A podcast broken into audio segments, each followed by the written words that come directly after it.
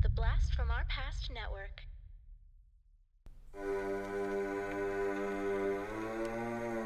Lock your doors, close your windows, turn out your lights, for chills and thrills await you.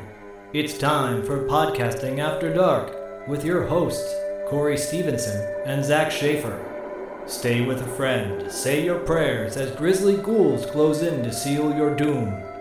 Tonight's episode, the documentary Lost Soul, the Dune Journey of Richard Stanley's Island of Doctor Moreau.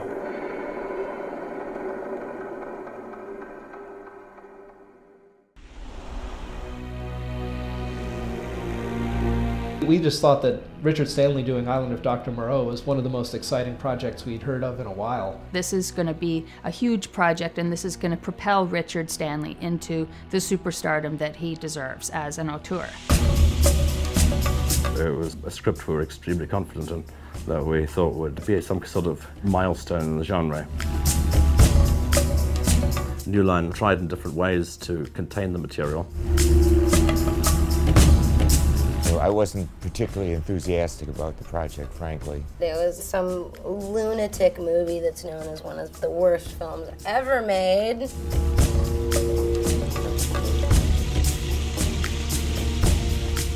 Marlon Brando and Val Kilmer were there to mess with the film as much as possible. I've dealt with some very, very difficult actors in my life, but I have never, ever dealt with somebody like Marlon Brando. He wanted an ice bucket on top of his head.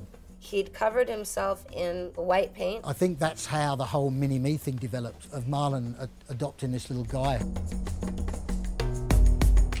It doesn't matter who directs it. It's not. It's not. It's not about the vision. It's a. You know. It's about the stars. Did you hear about? Oh my God! The, the Richard Stanley climbed into a tree today. It wouldn't come down. He was living and breathing Moreau, and then literally just have that murdered. I think he probably went a bit mad. I think once that rumour started that Richard Stanley was in the background, that I think that just grew into Richard Stanley then wanting to sabotage the shoot. As it went on, it descended into more and more kind of madness. I knew that this was going to be totally insane and that we were going to be hugely lucky if we just finished a film with a beginning, a middle, and an end. Knowing that the odds were stacked against me, I resorted to witchcraft.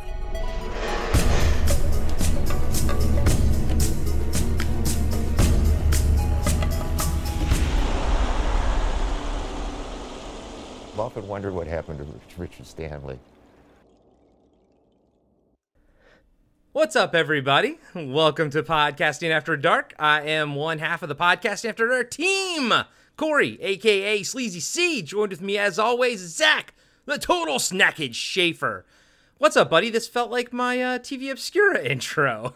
It sure did. I, I was gonna, I was gonna come in hot saying that I was the antithesis of Val Kilmer's attitude in Island of Doctor Moreau, but I'm not going to do that.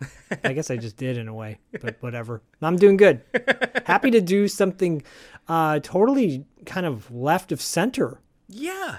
Yeah, right? So, guys and gals, um, we are going to be talking about twenty fourteen's documentary film, Lost Soul, the Doomed Journey of Richard Stanley's Island of Doctor Moreau. We are not going to be breaking it down uh, scene by scene or anything like that like we normally do. Uh, this is the first part in a two-part look at extreme auteurs, uh, in, yeah. intense artists maybe, however you want to take it. Um, but uh, we'll just uh, say it right now while we're here. Uh, Zach, what uh, in two weeks, what are you? What documentary will you be discussing? What is the second part to this? I'll be discussing the nineteen ninety-nine documentary My Best Fiend by Werner Herzog, or Werner Herzog. Focusing on Klaus Kinski and his relationship, and it is wild, and I can't wait to talk about it. But like I said, These will both be free-form discussion episodes as opposed to full breakdowns. Uh, Zach and I beforehand were talking about how, how are we going to do this? Like, what's our format? We're like, eh, I'm just going to start talking, see what happens, ha- have some fun with it. But the reason we're doing this is because uh, it seems like August is probably going to be always be our busiest month of the year, August and December usually. And uh, summertime, Zach and, and his wife Kristen and their son Bodie are usually doing stuff. And with me and Myra, uh, my mom will be in town for a few weeks and everything. So So we're always busy in August, but Zach and I still wanted to bring you guys some new content and everything, but maybe something a little bit less intense, something that we could sort of handle. Uh, and so we are going to be ta- talking about these two documentaries that we both love. Uh, first one is this one, Lost Soul. It's a documentary that Zach and I watched together, I think, when it pretty much first came out back in two thousand fourteen, right?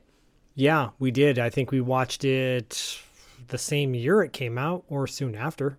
Uh, I was already a big Richard Stanley fan. Uh, I think you were aware of Hardware and everything um, at the time, but you know, but you were probably more intrigued by the whole Island of Doctor Moreau thing. Yeah, yeah. I mean, I actually have a uh, history with this story, this this kind of uh, caper, this tale, because yeah, I'm a fan of Richard Stanley's work, saw Hardware, Dust Devil, uh, knew this was coming out, saw the pages of Fangoria talking about it, and then Fangoria talking about the change in director, a whole story about that. Um, going to a Fangoria convention with John Frankenheimer there, talking about the movie and hyping it up and promoting it. I think I still have buttons or posters or something from it um, t- that they gave out as promotion back in the day. And so I remember them discussing the issues they had with it, but Frankenheimer at the convention did kind of what he, you know, is is allegedly has done in the documentary. Like he he toes the line, you know, he gets the movie out there, gets it made, and, and he's there to promote it. So he's like, oh, well, if you're a fan of the story, you're going to enjoy it, blah, blah, blah, blah, blah. Um, and so when I saw the movie in the theater and didn't like it, uh, and then... And then for some reason, I think I ended up buying it on D V D because I was like, this movie is going to be, uh, you know, a cult classic down the road. I just had this feeling and didn't like it more so when I watched it again at home. And then this documentary comes out. It's very fascinating. I mean, we all know the story. If you don't know the story, Corey will go into it. Yeah, but I'll talk about it. If you do know the story already... Uh, to to be able to see all the people that are profiled in this uh, and interviewed and the whole thing kind of broken down, it's very fascinating. And I've got a lot of juicy thoughts about the whole thing. Yeah, dude, me too. Um, so you, if y'all don't know, basically the title says it all. The doomed journey of Richard Stanley's Island of Doctor Moreau. So the movie that you all know with Marlon Brando and uh, Val Kilmer and, and everything like that, the one you remember from the late nineties, Richard Stanley, the director of Hardware and Dust Devil, uh, he basically pitched this. This was his dream project. He loves Island of Doctor Moreau. Even in the documentary shows off that he has like a first edition copy of it and everything. This was his dream project. He pitches it, and then through a series of some his fault, some not his fault, a series of insane things happen, and he gets fired from the movie. Uh, you know, a hurricane destroys the set.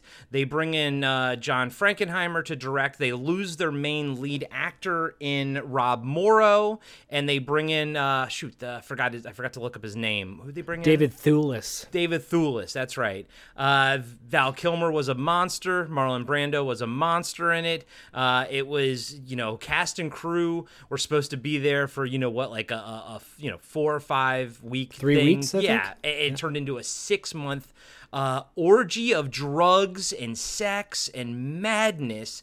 And it, I mean, and it keeps getting crazier to the point where Richard Stanley was supposed to be put back on a flight back to the U S, and he actually stayed in Australia and then and then freaking inserted himself as an extra into the movie. It is an insane story. But unlike Zach's documentary, which is going to focus on multiple movies and more be about the people.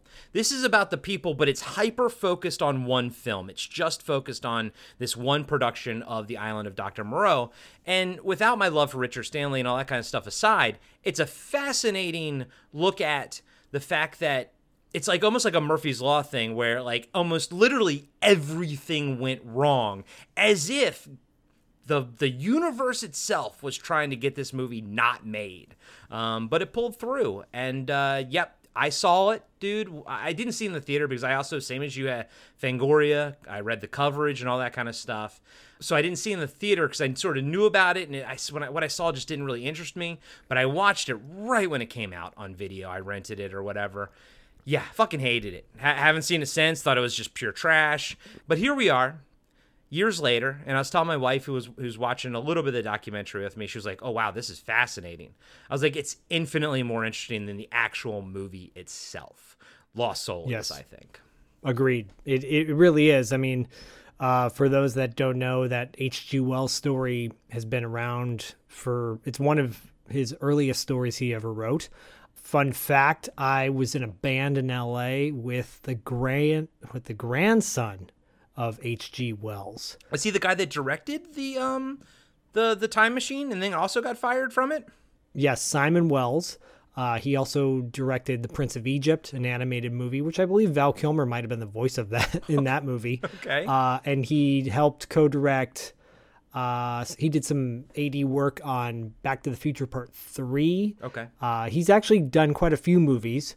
Wonderful man, wonderful family. Uh, The, the you know, his lineage is uh, rich and historical, and uh, you, you know he like I never got I wish I could call him up today and ask him what his thoughts are about this, but um you know I never got to talk to him about Island of Doctor Moreau. Never got brought up. I would have loved to, though, because I loved the t- uh, I thought it was a T V movie. I didn't realize it was a theatrical film, but the T V movie, or the movie that came out in the seventies with Burt Lancaster mm. and um Michael York.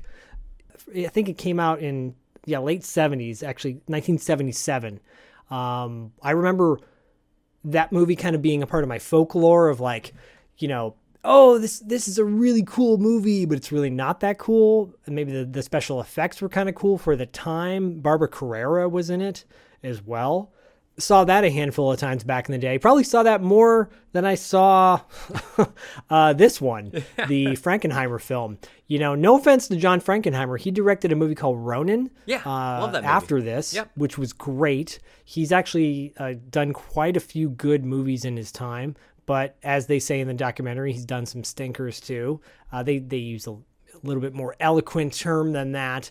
But, um, you know, the, the Island of Doctor Moreau's story is is is a cool story. Uh, I know in the documentary they talk about the different versions that came out back in the day, or Richard Stanley did. And he's so, uh, has such a fondness for this project.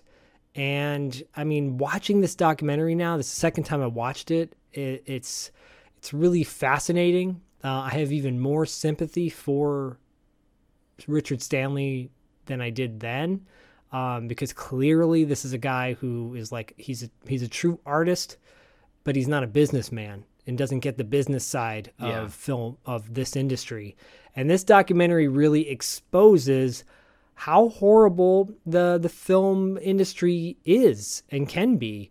Um, I mean, we've interviewed a number of people that have basically said similar things of like working on a, on a movie that didn't go as planned, or they worked with X actor or Y actor or whatever and got didn't get along with them. You know, you hear these stories all the time, but to he but to hear like firsthand accounts from people that, to me, this feels pretty genuine. Like everybody they interviewed doesn't feel like they're kind of exaggerating any of the stories. No, because they don't, you know, always speak kindly of different people. Um, and, and yeah, Richard Stanley, like he's interviewed for this. So, you know, he's in this documentary a lot. So we get his point of view as well. And I mean, he's pretty open, but you know, you got to take obviously everything with a grain of salt. Um, but he seems pretty open, but they could have made this without him. And the fact that he's actually central to this documentary, uh, it does feel like it, it, you know, it is coming from his sort of point of view. I don't know if he sort of put this thing together, but uh, it's, I, I, I find it to be pretty awesome that we have his point of view in this documentary here. Well, it's an interesting documentary because oftentimes uh, a documentary on one specific film tries to be overall unbiased, right? They try to cover all the aspects of it. But this is, you're right, this is clearly like a Richard Stanley documentary as well. There's a lot of love uh, with, for Stanley. The Severin put this out. Uh, on the Severin disc that Corey got me, it's like a three... It's got three discs. One of them is Richard Stanley narrating Island of Doctor Moreau. You know, you can listen to him uh, basically read the story, which is pretty amazing. I don't have three discs.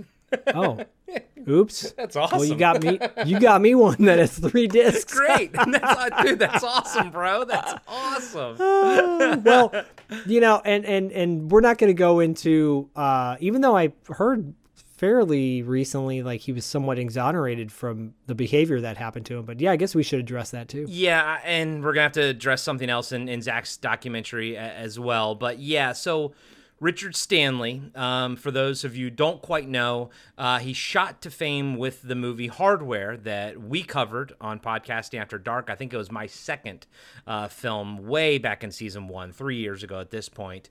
Uh, he went off to do his sophomore effort, uh, didn't quite land uh, with Dust Devil, and we actually talked to Chelsea Field, which you heard last month uh, about.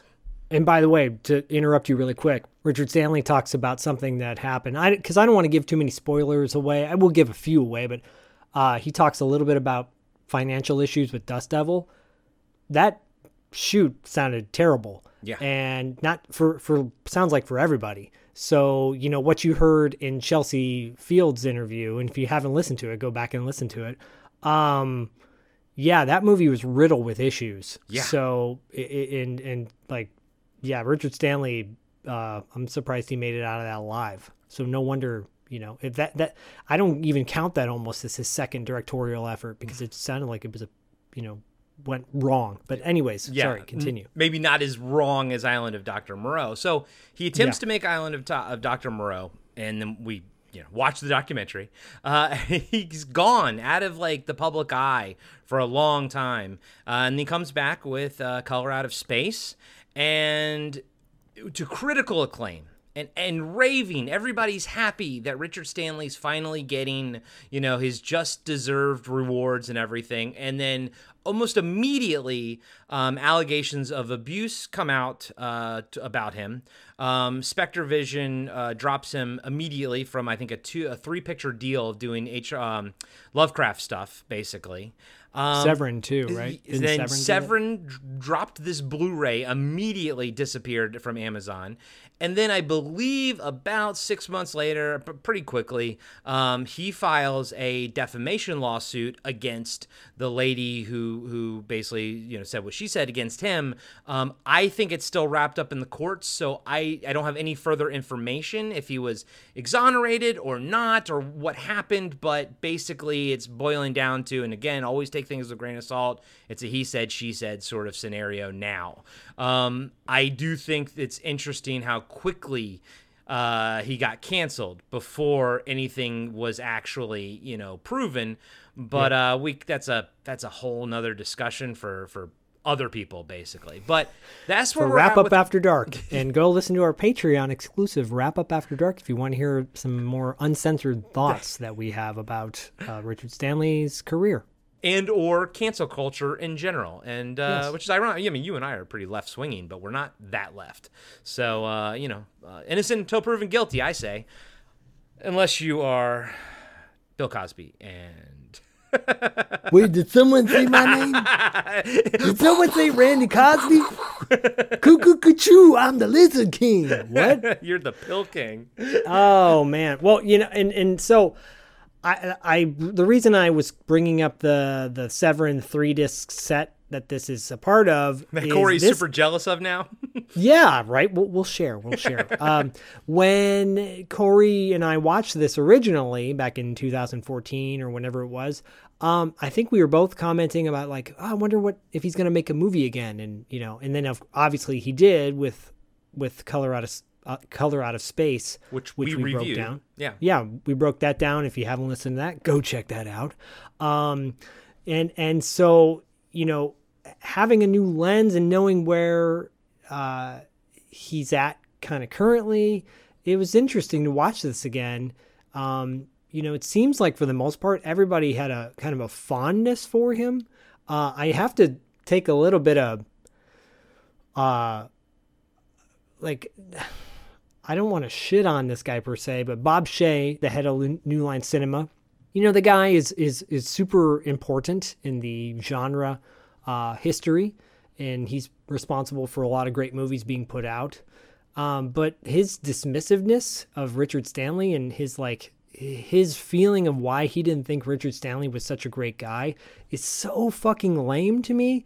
Like when he goes off and, you know, he makes this comment, I'll just say it. He's like, well, when I met, met Richard Stanley for the first time, uh, you know, he, uh, he asked for a coffee and he asked for, uh, three, three packets of sugar. And I was like, who asks for three packets of sugar with a black coffee? Uh, this guy's out of his mind. Dude, that's insanity. It's insanity come that on. Bob Shea thinks that that's insane. You know what I mean? Like, dude, c- come on. Like, t- t- you know, he's clearly doing what Tim Sullivan did. Tim Sullivan, the director of two thousand one Maniacs. Mm. Uh, I've got no strong opinion about his movies that he makes. I don't think they're that great. And I think the guy's a little overblown, but he was like a script reader at New Line. And he's like, yeah, you know, the guys, uh, we're hearing all these stories about uh, Richard Stanley and, and all the craziness going on. And we're like, what's going on over there? And I'm like, who the fuck are you, dude? Yeah. Like, clearly you they put you in this documentary because you are, well, this guy. Well, he, he goes, you mean the, the whitest white guy you've ever seen? Like the whitest white guy you've ever seen. And, you know, he must have a, he has a relationship with uh, Fangoria because I would see him at every convention. And he would come out and say, oh, I'm making the greatest movie with this amazing cast. And you're like, the movie, it's a passable C movie, yeah. You know, whatever. But, like, I'm watching this guy. I'm like, who are you to give your opinion on this outside of being a, a known person in the genre?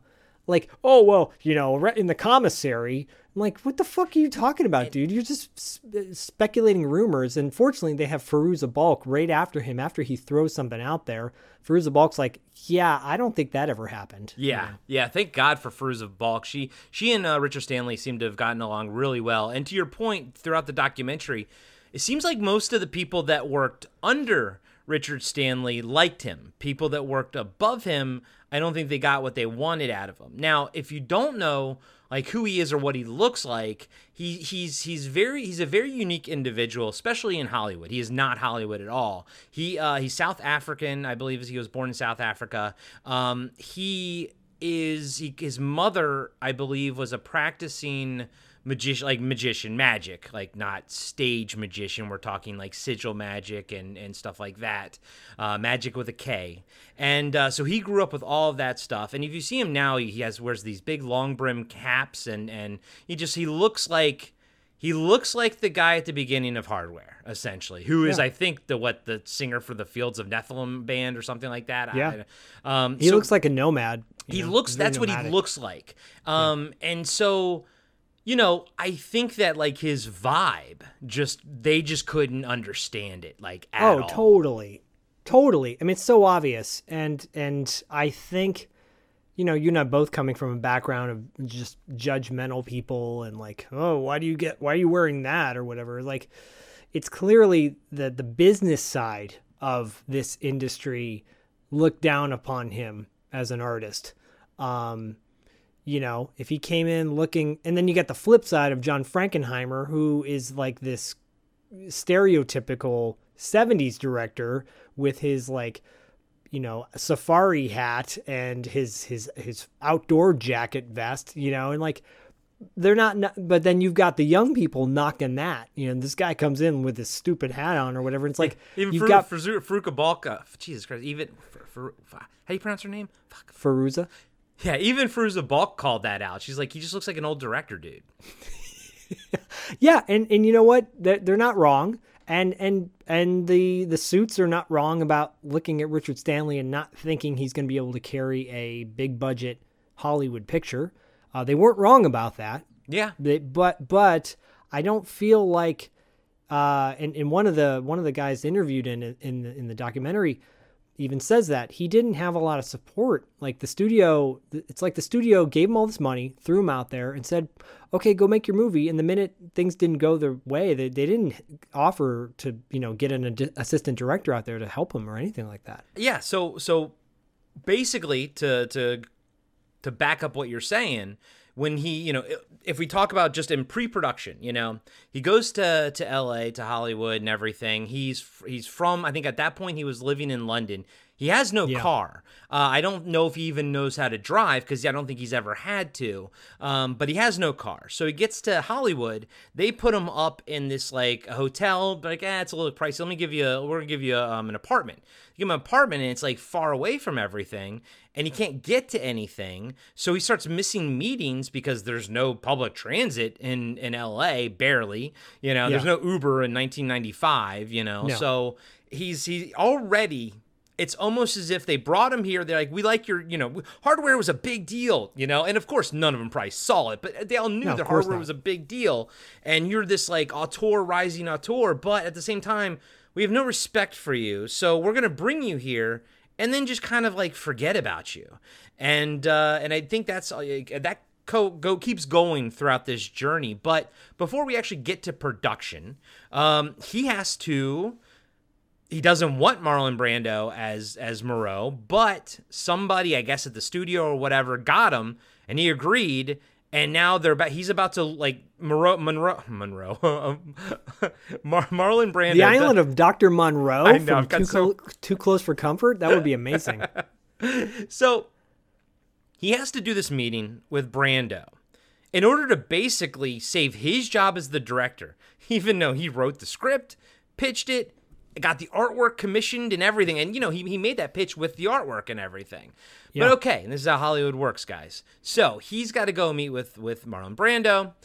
And what he does is, this is and this is, you know, important to the story overall, he contacts, like, a magician that he knows to do a sigil magic for him, for Stanley, Richard Stanley, so that all of this goes well, so that he actually essentially gets Marlon Brando for the role. The guy does the sigil magic, according to Richard Stanley, at the same time that he has his meeting with Brando. Everything goes fine. It works. He got the job. He got the gig. All signs are now moving towards Australia. Hey, everybody. Corey here. I just want to let you know that we'll be right back after these short messages. We wrestled the demon Pazuzu in The Exorcist. Your mother is in here, Karis. Would you like to leave a message? I'll see that she gets it. We hooked the fisherman killer, Ben Willis, and I Know What You Did Last Summer. Oh, you got a letter? I got run over, Helen gets her hair chopped off, Julie gets a body in her trunk, and you get a letter. That's balanced. We survived a summer away with the Angel of Death, Angela Baker, in sleepaway camp. Look what I did. I packed you and your cousin some goodies for the ride up to camp. Wasn't that nice of me? Hmm? But we ain't seen nothing yet. Join Alex and Dean of the Return, Revenge, Resurrection podcast as we go toe-to-toe with the ever-resourceful Michael Myers. I shot him six times! Be there as we discuss the Halloween franchise in its entirety, from John Carpenter's beloved nineteen seventy-eight classic to David Gordon Green's epic forthcoming finale. I shot him in the heart! We cover it all, the good, the bad, and the bloody. Return, Revenge, Resurrection, a podcast that slashes its way through horror movie franchises. You don't know what death is. New episodes every Thursday, available wherever podcasts are found. I told everyone! And now, back to the show. while he's in Australia, actually I think it's probably, it might even be before he got there, there were some rumblings that he wasn't the right man for the job, because there was a scene that he had to film that was essentially just going to be on monitors in the background of another scene. Like, it was just going to be computer monitors or, like, you know, clo- you know, whatever, monitors and shit showing, like, some hospital stuff. And the producer, he just took way too long to do it. And I think that was the first red flag where the producer's like, yeah. uh-oh, you know? Like, if like this scene should be a nothing scene and you should have banged this out in a day at max, you know, or a half a day or something like that. And he just went too long. So right now, there's a little bit of a red flag of, can he handle a production of this size? And I don't know if I should ask ask this of you now or at the end of this discussion, but my question to you is, was he ever the right person for this job? No, it, no, definitely not. And then the reason I brought up Dust Devil earlier is because, and not really getting that done or finished, because he didn't even really get paid uh, as much what he was supposed to get paid for it. Um, you know, he's an indie indie director when indie directors were actually indie directors. There's, there's no such thing as indie directors now in Hollywood. It's just because everything, you know, an independent film is still like a big name person usually doing a movie. I don't think he, he didn't have the experience behind it. Uh, keep him on as the screenwriter and maybe an executive producer. I don't know, yeah. maybe, but not give him the reins as a director with, uh, you know, he Hardware had what, a cast of five, six people. Yeah. Uh, Dust Devil had a cast of maybe the same amount, and no one at the time uh, on the level of uh, Marlon Brando. And they even said Marlon Brando's career was already going down the shitter at that point. Um, but he was still a big name for a, not a first time director, but a first time, you know, studio director, I guess.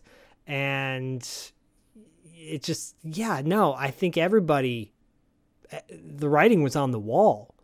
Um, you know, again, Bob Shaye, who greenlit so many of these amazing franchises, T M N T and Nightmare on Elm Street and, um, shit. I mean, Evil Dead. Yeah. Yeah. You, you know, so many franchises. Um, But the guy also probably was sitting at a desk and just take, you know, someone walked in and said, oh, we got to make a movie with this guy.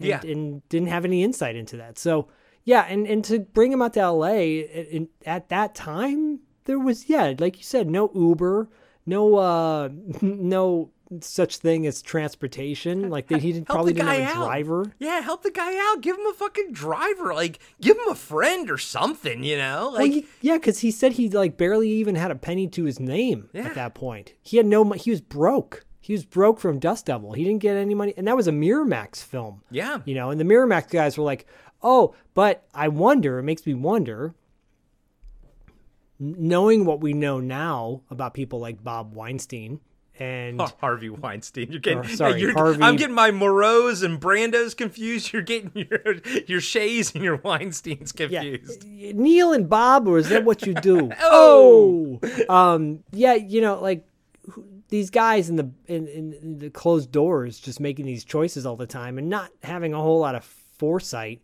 The mid nineties t- turned out some really crappy movies. You yeah, know, there's some dredge coming out at that time, and so.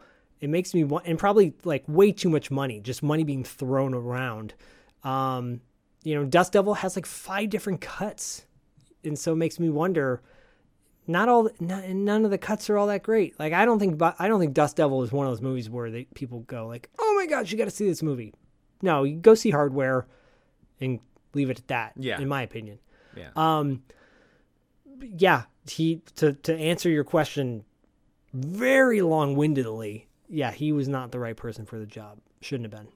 And I, I agree with you. As much as I love Richard Stanley, and we also know his next big movie, Color Out of Space, will be probably the same size cast as Hardware and Dust Devil. So maybe some guys and gals, some directors are just good at, at working on those size productions. I mean, I do think it's not an easy task to wrangle a thirty million dollars production, uh, which is what I believe Island of Doctor Moreau uh, b- blossomed to once they got Brando. There's all kinds of, um, you know, different people were attached to the project. Uh, like I mentioned before, Rob Morrow was originally there.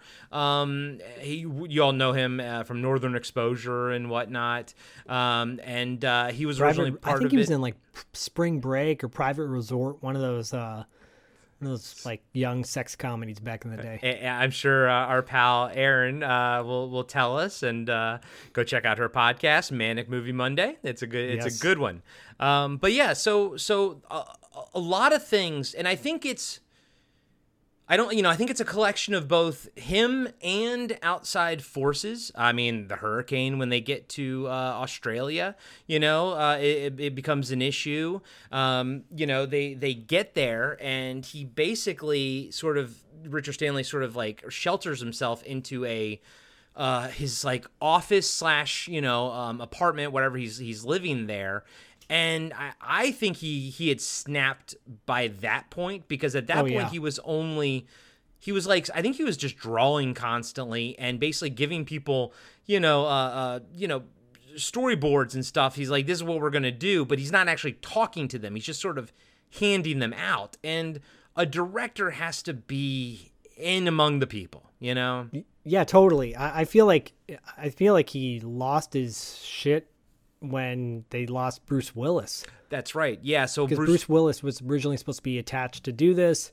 Then he went through his divorce with Demi Moore, and for whatever reasons, he had to stay in the United States, so he couldn't go overseas. So they lost Bruce Willis, and the, in the studio, it sounds like they got like really pissed off about that. That has nothing to do with Richard Stanley. Yeah. You know? And, but they like almost blamed it on him. And they're like, oh, this isn't going to happen now. You know, and James Woods was attached. And at the time, James Woods was still uh, a normal person. He, his political ideology hadn't come into play yet. He didn't go to Cuckoo Town. And um, he was somewhat of a big name. So to have those three guys attached was clearly would sell the project. Um, but then not, and then not having those two guys. And then Rob Morrow, yeah, he was, he was, on that show, and he had starred in other movies, but he's not a big name. No. You know, and in this, in this clearly, I think originally, uh, yeah, ballooned into thirty million, but they had originally budgeted it for like five to eight million or something like that, which at the time I think it's, is a, is a low budget film as well. Uh, but Stanley's ideas were so grandiose. It, it wasn't going to fit that. And, and I think the, the, you know, studio tampering happened also in, in the, the pre-production area too, because one thing the this documentary does a great job of is showing us the original artwork. Uh, oh, it's awesome. Yeah, I mean, dude, it was such a different movie, and that's the movie I wanted to see. And maybe, you know what, maybe one day we'll get it in comic book form or something like that, kind of like how Dark Horse did with like George Lucas's original Star Wars script, you know, the Star Wars and everything. They they made turn that into comic book. It'd be great if they did that here, because man, the artwork that was on display in this documentary just was second to none. Absolutely stellar. Oh yeah, totally agree. It it's a shame. Um, it's a shame that you can't make a variation. I'm sure you could make a variation on this story. You know, yeah. It's got to be out of public domain at this point. It's so old.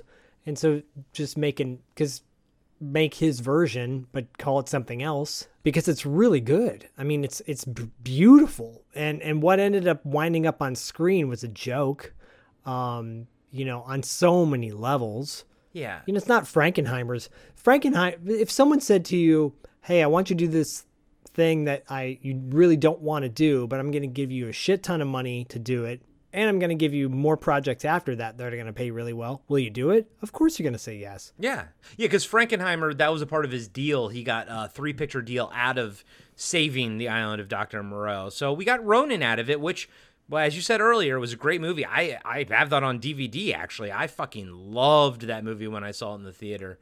Um, yeah, Ronin's badass. That that was one of his last movies he ever did, and what a great swan song. Yeah, yeah. It's it's yeah, Robert De Niro is fantastic in it, and, and it was it didn't feel like a Robert De Niro movie. No. You know what I mean? It felt like an action movie with Robert De Niro in it, so I, I always Jean Reno's in that shit. Mm-hmm. He's good. It was so good. Um, but, you know, looking at Richard Stanley, look at looking over the old artwork and talking about what his in, what his vision was, he did have a strong vision. He had a very uh, specific vision, and I think a very correct vision. And I think you're right.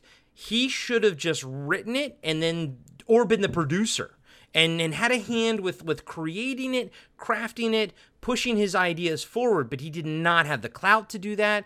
A lot of times the producers are, are obviously hired either by the studio or they are the people that put up the money themselves as well. He did not have that kind of clout or anything. I mean, also consider the fact that, you know, him wanting to do this required the studio to purchase the rights for it because they were still being held by the uh, the Wells estate. Um, so so... right there, it's already a big prospect, and he needs help doing it, you know. And I think the problem is that his vision was so clear and true and beautiful that I think everyone was like, well, then we don't need you. We can see your vision. You gave us the vision. Now we don't yeah. need you. And I think the studio knew that from the get-go. And I think they just needed an excuse to essentially get rid of him. I mean, the, the producer even mentions when they did the budget for it, for the movie, they added in another, what, one point five million dollars for a new director mid-production. Who the fuck line items that in prior, you know, like like beforehand? Yeah, no, I'm. They, it was, just, yeah, it feels like a setup to me. Right? Feels like a setup. So they get to Australia. The place they want to film is in the middle of fucking nowhere, um, but he picked it because there's this giant uh, volcano there, a volcanic mountain, that he wanted to use to sort of, um, you know, center all the shots and everything like that and give people an idea of what the, the geography and the location was. Um, unfortunately, I think they probably scouted that one hour of day because apparently that mountain was only visible one hour a day. And then uh, after that, it, there was, you know, they got there, they started production and everything, and then a frickin', I think a hurricane hit. It was before Marlon Brando got there and everything. It was before Stan, Richard Stanley got fired. So essentially almost right away, fucking, there's a hurricane, destroys everything. And then once they sort of get things start getting rebuilt, Marlon Brando's daughter commits suicide. Um, so he's already not mentally there, right? And he's already yeah. like a week late and everything. And in that process, Richard Stanley gets let go from the the show because he never got to even work with Marlon Brando. He didn't get to work with Marlon Brando. I think originally he said he had kind of envisioned Jürgen Prochnow, mm-hmm. um, who from Das Boot uh, yeah. is playing Doctor Moreau, which would have been brilliant. Again, another kind of indie move to do that. Yeah, he was uh, um, he was um, Papa Atreides in the original Dune, right? The David Lynch Dune. Yeah, I mean, he's been in a bunch of mo- great yeah. movies back in the day. Yeah, uh, and but but one person that Richard Stanley unfortunately did get to work with was Val Kilmer, and the guy who got hired on to uh, he was originally going to play like the lead. Yeah, you know, like one of the lead good guys. Yeah, and I guess after he got super big, this is right after Batman Forever, and apparently yeah. Val Kilmer's mind just snapped because he became an insufferable twat, from what I can understand. Uh, uh, one story uh, has him lighting the focus puller's um, uh, what the fuck? sideburns sideburn hair with a cigarette, while the focus puller is pulling focus for an active shot. And Val Kilmer is sitting next to him, burning with a cigarette his, his what you just said, his sideburns. Sideburns, I don't know yeah. why I'm forgetting that word, because in my mind, all I can think of, some people, and this is also going to apply to Klaus Kinski and Zach's episode, some yep. people just need to be punched in the nose. You know what I mean? Like, like I don't advocate violence at all. But some people just need to be fucking hit. And Val Kilmer at this time sounded like he just needed to be fucking... He needed to be checked is when he needed. Yeah, one of the actors that's interviewed uh, extensively in this documentary is uh, Marco Hofschneider. The, the German plays, gentleman, right? The German actor? Yeah, yeah. He uh, mostly was known for a movie called Europa, Europa. And by the way... Uh, like Mark Dacascos and Ron Perlman, this were also in this cast. Yeah. I just want to throw that out there. Yeah. So, um, but yeah, Marco Marco is interviewed extensively, and he's he's great. Uh, he seems like he's got his shit together too. Uh, Fairuza is interesting because like she remembers everything so vividly well, but she doesn't remember the times when like maybe she kind of flew off the handle or, or wanted to party with one of the guys on the set, you know. Um, she doesn't, she's like, I don't know if that happened or, and, the, and then they interview the guy and he's like, oh yeah, we, you know, it happened essentially. Yeah. Um, but yeah, Marco, you know, relays some Val Kilmer stories and, you know, right now Val Kilmer's getting a lot of love because of his appearance in the new Top Gun movie. Um, and his documentary and all, Val, I think got pretty well received. I think that, why, well, yeah, I think that's the biggest thing that he did this documentary that's on Amazon called Val. Uh, you know, I feel bad for the dude that he had throat cancer and he's going through throat cancer and can't talk uh, very well. But that has nothing to do with the fact that he's an egomaniac, or at least was an egomaniac. Maybe he had a coming to Jesus and changed his, you know, the fucking uh, life around, which is great. Maybe but maybe karma fucking checked him. I think so, because, you know, he in, in in the documentary, his his documentary, he gives his perspective on all of these times when people said he was acting egotistical or or you know uh, pompous or arrogant. Like, what, you know, he's, he's a method actor for one, so he would be super into his role, but that has nothing to do with the fact the the way he treated people. And when you've got one person saying, I didn't do all these things, or I didn't do, this is the reason why I did these things, but then you've got six or seven other people going, no, you were an asshole. You know, then you're going to side with the majority on that, right? Well, and the nice thing is, a lot of the people they talked to um, were the crew from, like, Australia or, you know, some some Aboriginal actors from there and everything. And you can tell that they were a bit uh, disconnected from Hollywood because there were no, you know, holding back on things, which was, I felt ra- rather, it felt authentic to me, I should say. Yeah, it's funny that you say that because I think of the episode following this, when we talk about the Werner Herzog documentary, the locals or the people from outside of Hollywood working with these, you know, quote unquote, uh, A-list actors were like, we, we don't give a fuck who you are. If you're going to be an asshole, we're going to treat you, you know, accordingly. To the point where we're going to offer Werner Herzog, do you want us to kill him? We will do that. Do you want us to yeah, kill spoiler. Him? We will spoiler talk, on that one. We'll talk more about that. It didn't quite go that far here. It didn't, but but you know, Val Kilmer though, uh, it's just, to me, is such a douchebag in in this. I'm talking about this project. Yeah, he yeah. might have been a sweetheart in other projects, and that's fine. But just an egomaniac and throwing his dick around like he's so cool. You know, and yeah, he is cool. And do I love his work? Yeah, I do. Do I think he's a hunky dude and like uh great actor? Yeah, I do. But is he a grade A asshole? Um, I'm going to say probably he is. Or, or, you know, I, I don't know the guy personally. Yeah. Or was, yeah. Uh, I know, you know, he's doing all these things now. Like people are like, oh, but he does autograph signings and yeah, because he needs to make money, yeah, you know? Yeah. And so, like, don't give me this shit like he's doing it for the fans. Don't give me that shit, you know? Like, he's he's got to make money. Yeah. And um, on top of that, too.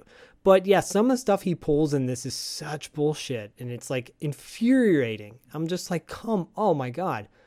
Like, where was the studio isn't there supposed to be a dude on, on set, like from the studio, a producer, and be like, you can't do this shit, man? I think there was, but then I think Marlon Brando got that guy, uh, you know, gone or something. There was something, uh, a comment about that where that guy was like, well, I guess I was out, because Marlon Brando's yeah. like, you're not the director, you're gone. And, you know. And, and speaking of, of Marlon Brando, yeah, let's and talk Marco, about that. Mar- Marco Hofschneider.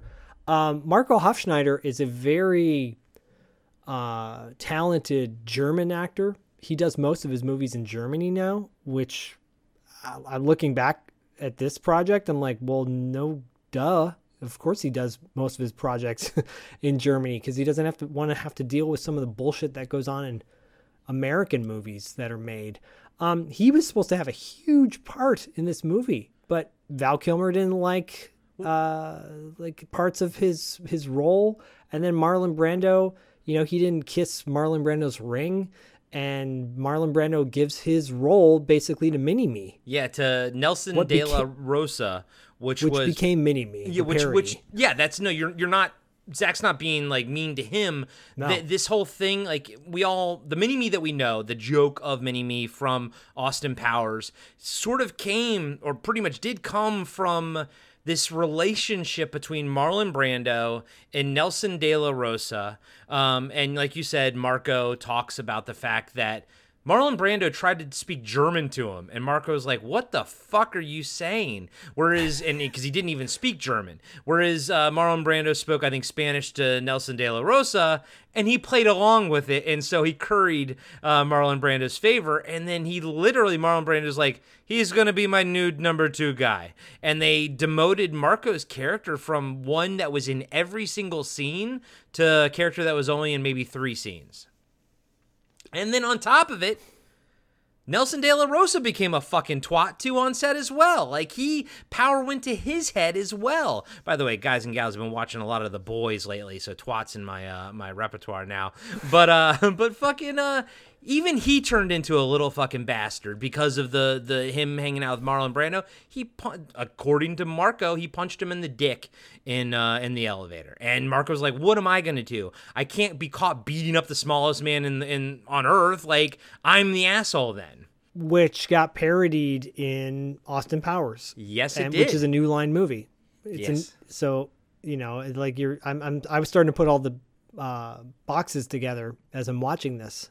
And I'm like, oh, so New Line, instead of, you know, dealing with things in a different manner, more civil, like appropriate manner, they make another movie where they make fun of it. And, you know, they get away with that. And you're like, fuck off, man. Poor Marco Hofschneider is like a super talented dude and, you know, gets demoted for this guy who had no acting experience whatsoever. Uh, very unique. You know, he. I don't think I've ever seen anybody that looks like him. But, um, and they spent so much money on, you know, having him look like Marlon Brando's sidekick. And like, I think the, the, the producer or one of the guys interviewed, he's like, oh, the best scene in cinema history is like, is the scene with, uh, him, the, the, the two of them on playing piano, like the mini piano on top of the large piano. And I'm like, that's your opinion, that's the best scene in cinema history? Oh my god, no wonder this movie didn't go the way it was supposed to go. Seriously, dude, fucking seriously. So i do i did love Fairuza Balk saying when she first saw Marlon Brando coming out of the uh the, the wood, she was like, oh, is this one another one of the creature designs? Yeah, I mean, she she doesn't hold any punches back, and you know, she's a talented actor Uh, who's been in so many great movies, like The Craft for one. Yeah, uh, that's considered by many to be one of the best movies, most best like horror films of the nineties, right? She had a very close relationship with with Richard Stanley. It makes sense because she seems like she's kind of an artistic, kind of, you know, avant-garde type person, um, and she was gonna walk from the movie too, but they threatened her career, and of course you can't. Uh, this the, we know what happens in this industry if you don't do the things you're supposed to do, unfortunately. Yeah. And she especially st- in this era as well. Yes, and especially being a woman, yes. Unfortunately. And my god, like you know, Val Kilmer got out of this scot-free, and Marlon Brando pretty much did too. I mean, he didn't, he was, like I said, he was, his career was already going downhill. Uh, David Thewlis, who wasn't interviewed for this, it would have been interesting to get his perspective. He's, you know, he's done, uh, I think he did, did, had a movie come out prior to this called Naked, uh, an art house film. Okay. And he's, he was in one of the recent seasons of Fargo. He was great in that. Okay. He's a great actor. He's been in a bunch of things. Um, I remember seeing, I remember when they're like, oh, David Thewlis is going to be in this. I'm like, that's an, okay. He's supposed to be the hero of this whole thing. And I always I forget know. that uh, uh, Tim Morrison is in it as well. They didn't interview him. Uh, Boba Fett, he plays Boba Fett now. Uh, they they they only Boba they teeth? didn't actually. Boba but yeah, Boba Teeth. Good one. Uh, yeah, they didn't actually interview Val Kilmer. Um, obviously, they didn't interview Marlon Brando. He's already been uh, passed. Uh, they didn't interview David Thewlis, but they did interview Rob Morrow, which I thought that was cool of him to uh, come on for a movie that he's technically not in. You know, I, I agreed. I feel I felt bad for the guy. I was like, oh, dude, your poor guy was working his ass off because they he got no direction whatsoever. Um, you know, if you want to see Val Kilmer's perspective on this, you go watch his documentary. Uh, it's again, there's some. What, what's the line in um, uh, Prince of Darkness by uh, Wang from Big Trouble in Little China? And he's like, are we heavily stroking ourselves here? I feel like that's that goes on in the Val Kilmer documentary. There's a lot of heavily stroking themselves in this. Yeah. Um, but, yeah, Rob Morrow seems like a super cool dude, and his perspective was great, too. I felt like, man, they could have made this, you know, he jumped ship. I love how everybody was calling Bob Shea back yeah. in Hollywood. Yeah. You're like, you got to get me out of this, man. You got to get me out of this. yeah, that that was kind of interesting. And uh, they interviewed Bob Shea. He, he's on it as well, which is, is great. And then like a lot of, you know, the behind the scenes people and some some choice actors from it. Uh, they don't talk to Ron Perlman or anything like that. No, but uh, he's in a, cl- in, a yeah. in a scene. Yeah. I'm like, holy shit, I forgot Ron Perlman's in this. Yeah. Yeah, no, me too. I, I saw, I was like, ah, oh, Ron Perlman. But it's funny, like you said, you're piecing things together about the fact that, you know, New Line and the whole mini-me thing. And I think you're right. Like, I think those jokes, yes, we know they came from this, but I think, like you just, you pointed out, I think they're also riddled with, like, literally inside baseball type of jokes, like behind-the-scenes type of jokes. And I think you're right that he, I think, didn't, isn't the scene with him getting, like, getting punched in the dick by mini-me even in an elevator too? Like, it's just oh yeah it, I think so it's just it's it's just it's just crazy. But you say you were piecing that together. I just pieced it together too. So the guy that he asked to do the sigil magic for, all oh, yeah. he didn't ask this is wild he didn't ask for it to like go well or anything, like the movie to go well. He asked for Uh, to get Marlon Brando, like for the meeting with Marlon Brando to go well. And Magic one oh one, be careful what you ask for because you just might get it. Consequences and all. And that's why uh, through the, that style of magic, like sigil magic and stuff like that, um, it's recommended that heavy meditation is done as well, not just for the practice of the magic, but also to try to, you know, get to the actual thing that you want. Like, is this really what you want? Like, the easiest example is, you know, you're like, hey, you do a sigil magic for, like, I want, you know, a lot of money to come in to me, you know, and then all of a sudden your freaking dad dies tomorrow and then you get inherited, but you didn't want your dad to die, you know what I mean? So I'm like, yeah. and, and these are, like, the warning signs and, you know, everything, and then these are all things that, like, I know and whatnot, but I didn't put it together until just now talking about it with you. But, like, that's all he asked for, or at least that's what he says in the documentary. We don't know for sure. And, the you know, the universe gave it to him, but also all the consequences that came with it. Meaning, if he didn't have Marlon Brando on here, it might have turned out differently. But he does mention when everything does go to shit, that his, the guy he had do the magic for him, I think he was also, like, some kind of biologist or something like that, and somehow yeah, contracted... like a flesh-eating virus unbeknownst to him, I think he almost died, but when he was in the hospital with his bones like being eaten away by this virus, uh, all of the magic stuff that apparently he did for other people fell apart, which I find also very interesting to show what the connection is between the results and the actual magician. But again, these are all kind of conversations we can have at a later date and maybe on another podcast. Um, but Zach, what were your thoughts on, or just in general, what are your thoughts on this whole, like, the occult aspect of Richard Stanley and how he actually used it, um, you know, for his own gains, I guess? Well, I appreciate his honesty, you know, that he wanted to uh, get this done by any means necessary in, in by invoking, you know, magic into it. And like you said, you never know what portals you're opening up when you're messing with some shit that is not uh quote unquote mainstream. And yeah, it, it it's like he, whether it was simply, you know, coincidence or um you know, cause and effect, all these things happening one after the other, that it, it just, the outlook outlook not so good, you know, on the magic eight ball or whatever. Um it wasn't. And you know, he he never specified, I want to make this movie from beginning to end and I want everybody in it working with me happily and blah blah blah blah blah.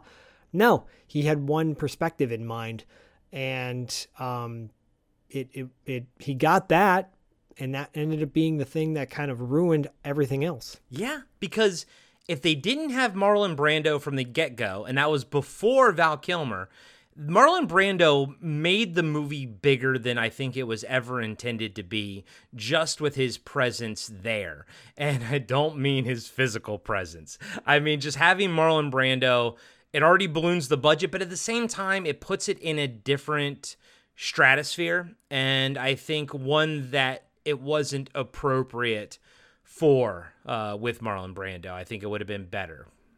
I think if you had Jürgen Prochnow in this, it would have been ten times better. And like, and and I probably casting sure, is everything. And of course, and of course, like Jürgen Prochnow probably wouldn't have fucking stipulated like I only have seven days to shoot or something like that. Like he would have been on the production. But of course, like Marlon Brando is like, you only have me for this amount of time. And then same with Val Kilmer. And then on set, Val Kilmer and Marlon Brando butt heads. They they did not like each other. And if, looking back, why would they? They are two massive egomaniacs. And as what we all know, egomaniacs don't like to be around other egomaniacs because it takes the, the spotlight away from you. We'll talk about Jürgen Prochnow uh, again when we get to In the Mouth of Madness on our Carpenter Factor for Patreon exclusive uh, Auteur de Force series, the Carpenter Factor. Check that out. If you're not a Patreon subscriber, please consider becoming one. But we also talked about Jürgen Prochnow when he was in The Keep, the Michael Mann movie. Yes, that's right. Yeah, I knew we I knew we reviewed a movie with him. Yep, yep. Yeah, so, but uh, you're talking about like egomaniacs, you know, Fairuza kind of alludes to it. Um, I think she was the one that did. He, that that Brando had this disdain with acting. Like on one hand, he liked it, and on the other hand, he, other hand, he hated it. Like he didn't even read the script, and he was telling her, like, this isn't, this movie's going to be trashed. It's not going anywhere. Just, just have fun, you know? And which is clearly what happens. If you watch the movie, he's having fun. He's having fun with himself. Um, but he's not acting worth shit. And it's such a shame, you know, uh, we just broke down Harley Davidson and the Marlboro Man, uh, last month. And we talked about Mickey Rourke. Mickey Rourke idolized Marlon Brando back in the day. He wanted to be Marlon Brando. I know, um, and, and I know this from hearing it out of his m- mouth, Mark Ruffalo wanted to be Marlon Brando.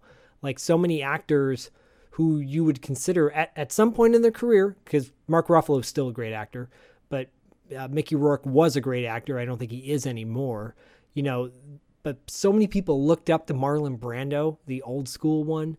Um, and it seems like at some point he should have just retired from acting but he kept coming back, maybe because the money was so good and he could get away with everything.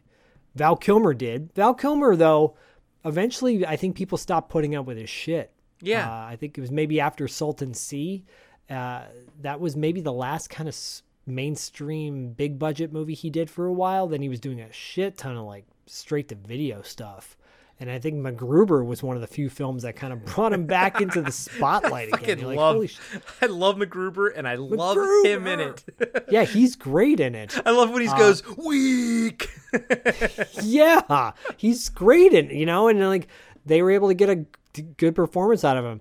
Um, I mean, I would have, like, armchair quarterback, what point in this, and, and, I'll, and I'll ask you the same question, at one point, early on, would I have decided, oh no, we got to change gears on this? It probably would have been when they were deciding on the location. Yeah. Because the location they decided on was an hour from where the hotels were. So you're talking about two hours out of a, you know, a shooting day, uh, traveling. And it was literally the wettest part of the continent of Australia. Yeah. The wettest part. They chose the worst location to shoot in. Um, and that really sealed the fate on a lot of levels, you know? So that's where I think I would have started pumping the brakes. Where, where would you have pumped the brakes in this whole thing? You know, it's funny. I was going to say Marlon Brando, but I think you made the better case. I think location right away, out of the gate, going to Australia in that location, remote location.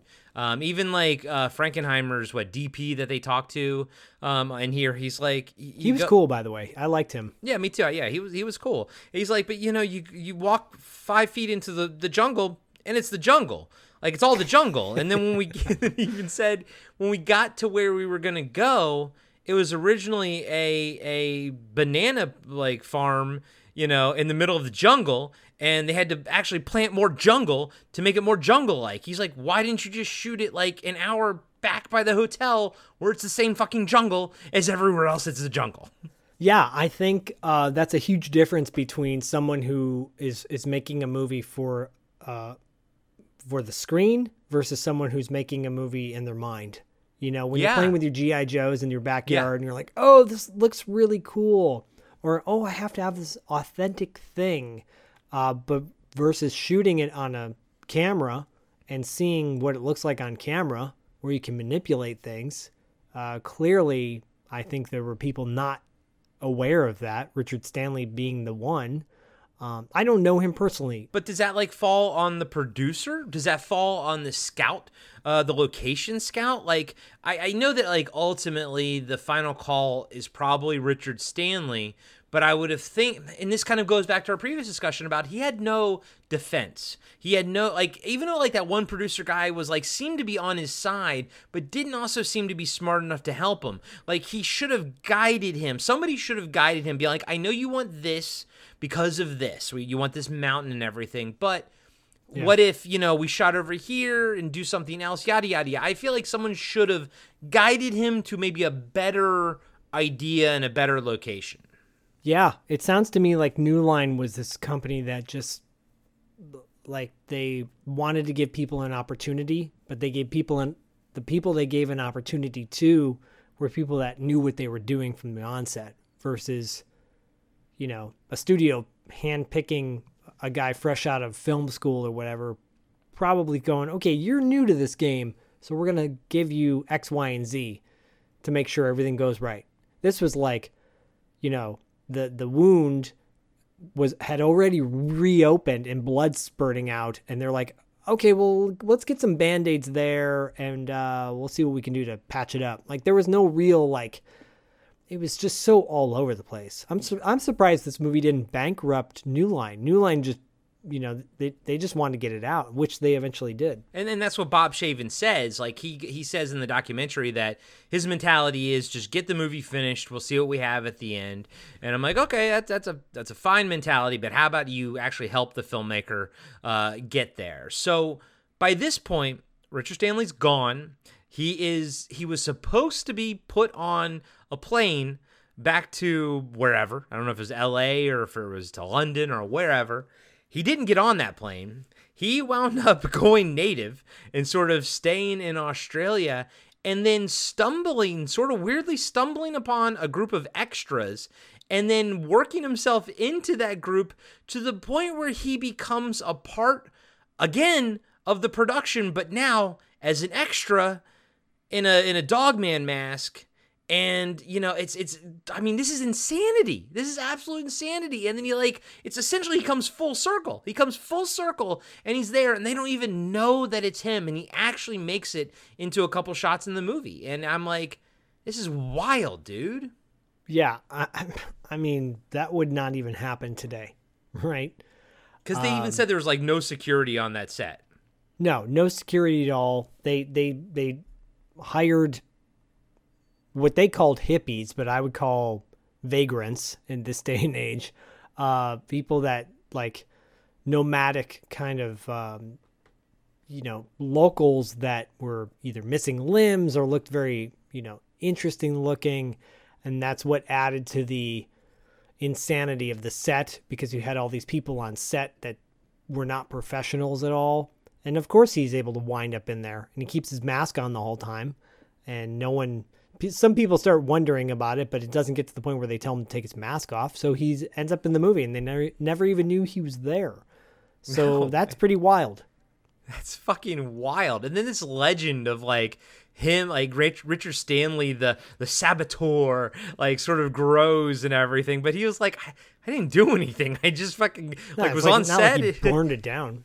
Yeah, he he he wanted to, um, and I know that like when he originally got fired, he was like shredding like all the fucking scripts and his notes. He's basically he was like, "Fuck you guys." And honestly, as an artist, you know, I can totally understand that. We're we're sensitive folks, you know, and I, I totally get where he's coming from. And also knowing how important this film was to him, or how important this story was to him. So it's yeah, maybe it's not the most professional way to act, you know, but. At the same time, fuck those fuckers. That's what I say. Yeah. At the at the the bottom line was as the movie as I finished the movie, my final thought on it was that he uh, is a is a is a, a true misunderstood artist. That he you know he he's not uh, a filmmaker by Hollywood standards, working for a Hollywood company. You know, so it was like the wrong guy for the job. Um, I think, you know, it's it's they both the, everybody had different visions. And at the end of the day, it's too bad that Richard Stanley seemed to suffer the most out of it. He took the most flack. Um, it was nice to see that he's made a comeback with Color Out of uh, Color Out of Space. And I hope that he will make another movie down the road. I mean, shit, other people have uh, done far worse in this industry and continue to make movies.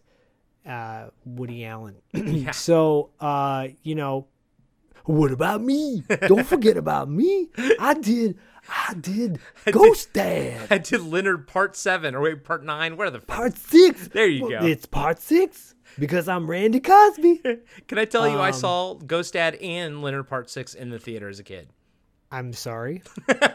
You know what? You're right. Actually, I was not impressed with Leonard Part Six, even though it was I was like, I don't know, like ten or eleven years old. I was like, I am not impressed with this. Oh, God. Yeah, I mean, but I still love me some Fat Albert. I will say that. I still love me the Cosby Show, man. It's it, yeah, and I I love Richard Stanley. Um, you know, I'm with you. I I you know I, I do hope that like.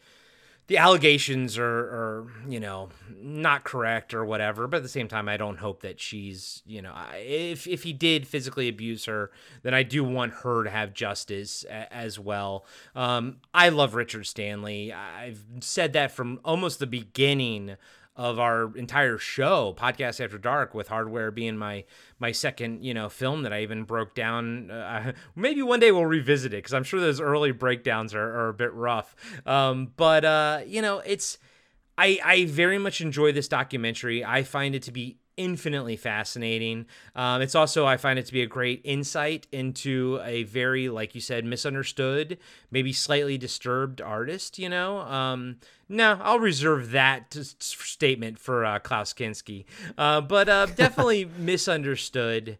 Um, and it, it's just, I, I, I find this also to be entertaining. Like, it was a very entertaining documentary. It was well put together, well done. I remember when you and I watched it the first time, I, we were both like, that was a damn good documentary.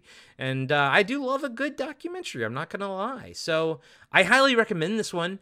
If you're a, fr- a fan of Richard Stanley, check it out. If you're a fan, mm, who is, of Island of Doctor Moreau, or if you just want to see an example of, like, man, everything that can go wrong on a movie and then does go wrong, and then the movie still happens. I mean, I think, you know, we we we, we both malign the film because it's trash, but it is still a film. It did come out. It does have, like, it's a three-act structure. Like, it fulfills all the things that a film needs to fulfill. It just, just kind of sucks doing it, you know?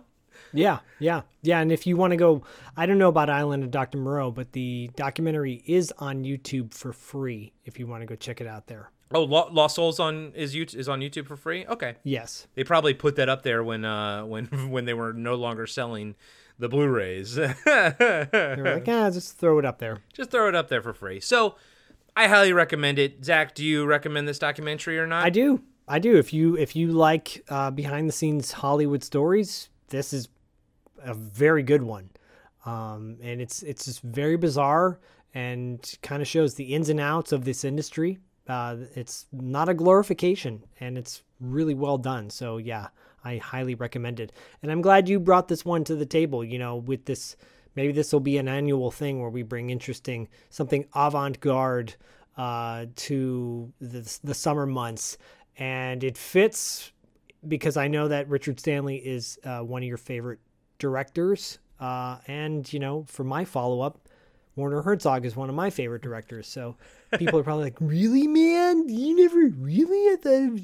No, no, you'll find out when you listen to that episode. Yep, so as you all know, uh, we'll have a week of something in between, but then uh, the next movie we will be reviewing is uh, the Zach's pick for the documentary series, and that's My Best Fiend. So uh, make sure you go out and watch it now, you know, if you can, and everything before uh, before that episode drops. But we do hope you all enjoy the, the this little, you know, something different that we're doing here. Uh, we we talked about it, I think, on T V Obscura, how we used to, you know, have those little weird one-offs like obscure toys and obscure eighties video games, but But then T V Obscura just sort of absorbed that stuff. So it is nice to take a little bit of a break from the, you know, all the hours of breaking down the movies, which we love. We love, guys. Don't get me wrong. I absolutely love it. But, you know, it did take me three days to break down Harley Davidson and the Marlboro Man. So, you know, and it's going to, it, it took me about the same amount of time to edit it as well, because as you all know, it was about a little bit over a four hour episode. So it's, uh, it was beefy, guys and gals. And it's nice to have something that's a bit more smaller to do. But uh Zach, no doubt. what's uh what's going on right now in the month of uh, August on two dollars late fee right now? So two dollars late fee is doing something very different as well. Uh, we have a Patreon exclusive show called Tales from the Video Store that uh Corey's been on. We've had mm-hmm. Aaron Gilmer's been on from uh, Matic Movie Monday podcast. Uh, David Irons will be on there. Diallo's been on. We've had a lot of great guests on this this uh, Patreon show. Well, we're bringing a Patreon show to our regular feed for the month of August. We are going to uh, inter- we interviewed the um, owners of a video store in Los Angeles called Vidiots. It's one of the most famous video stores in L A. Uh, they have a lot of exciting stuff going on now, and they tell some stories from way back when. It's a, it's a really fun episode. So we've got that on our show.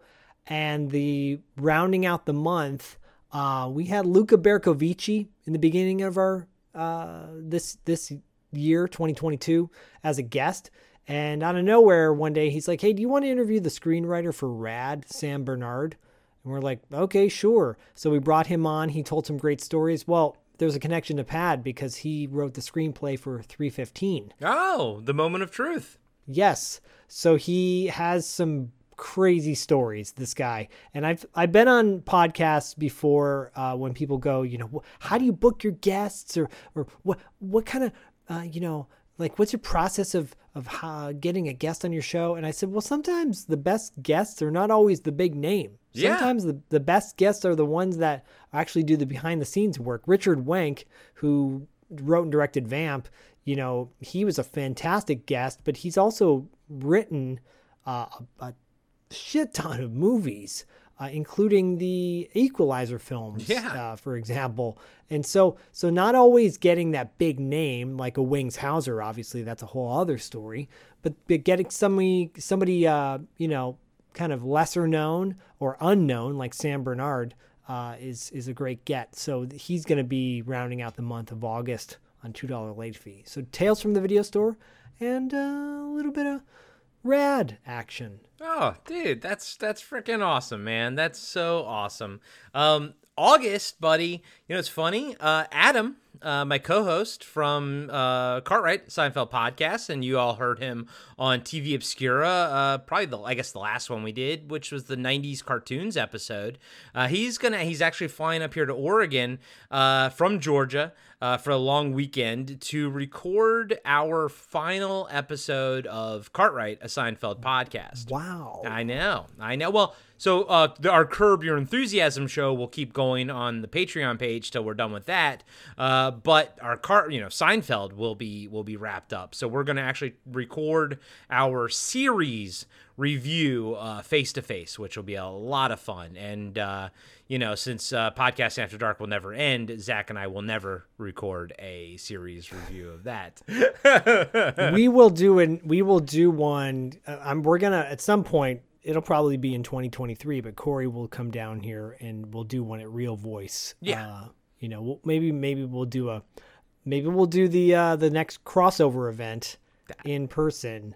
That at, would be at Real Voice. That would be awesome. I'd love to, I would love to meet Mike.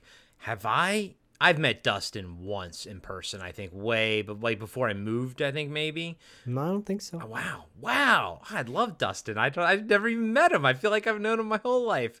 That'd be great. But yeah, well, I'll definitely make my way down to L A. Uh, we're definitely going to be hitting up conventions at some point. Um, you know, life, guys and gals, life. But uh, this was a lot of fun, and I'm glad we got a chance to talk about this documentary, and I, I really appreciate, uh, you know, doing something different with you, buddy. This was a lot of fun, and I'm looking forward to digging into My Best Fiend, which, uh, guys and gals, behind the scenes, Zach and I are going to record it right after we're done recording this, except you won't hear it for two weeks. But uh, until then, as always, we'll catch you on the Kinski side. Ooh.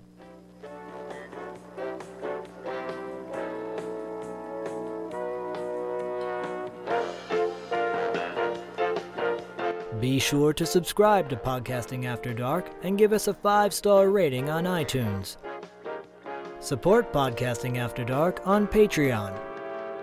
Follow us on Instagram and Facebook at Podcasting After Dark. And visit us next time for another installment of Podcasting After Dark with Corey Stevenson and Zach Schaefer.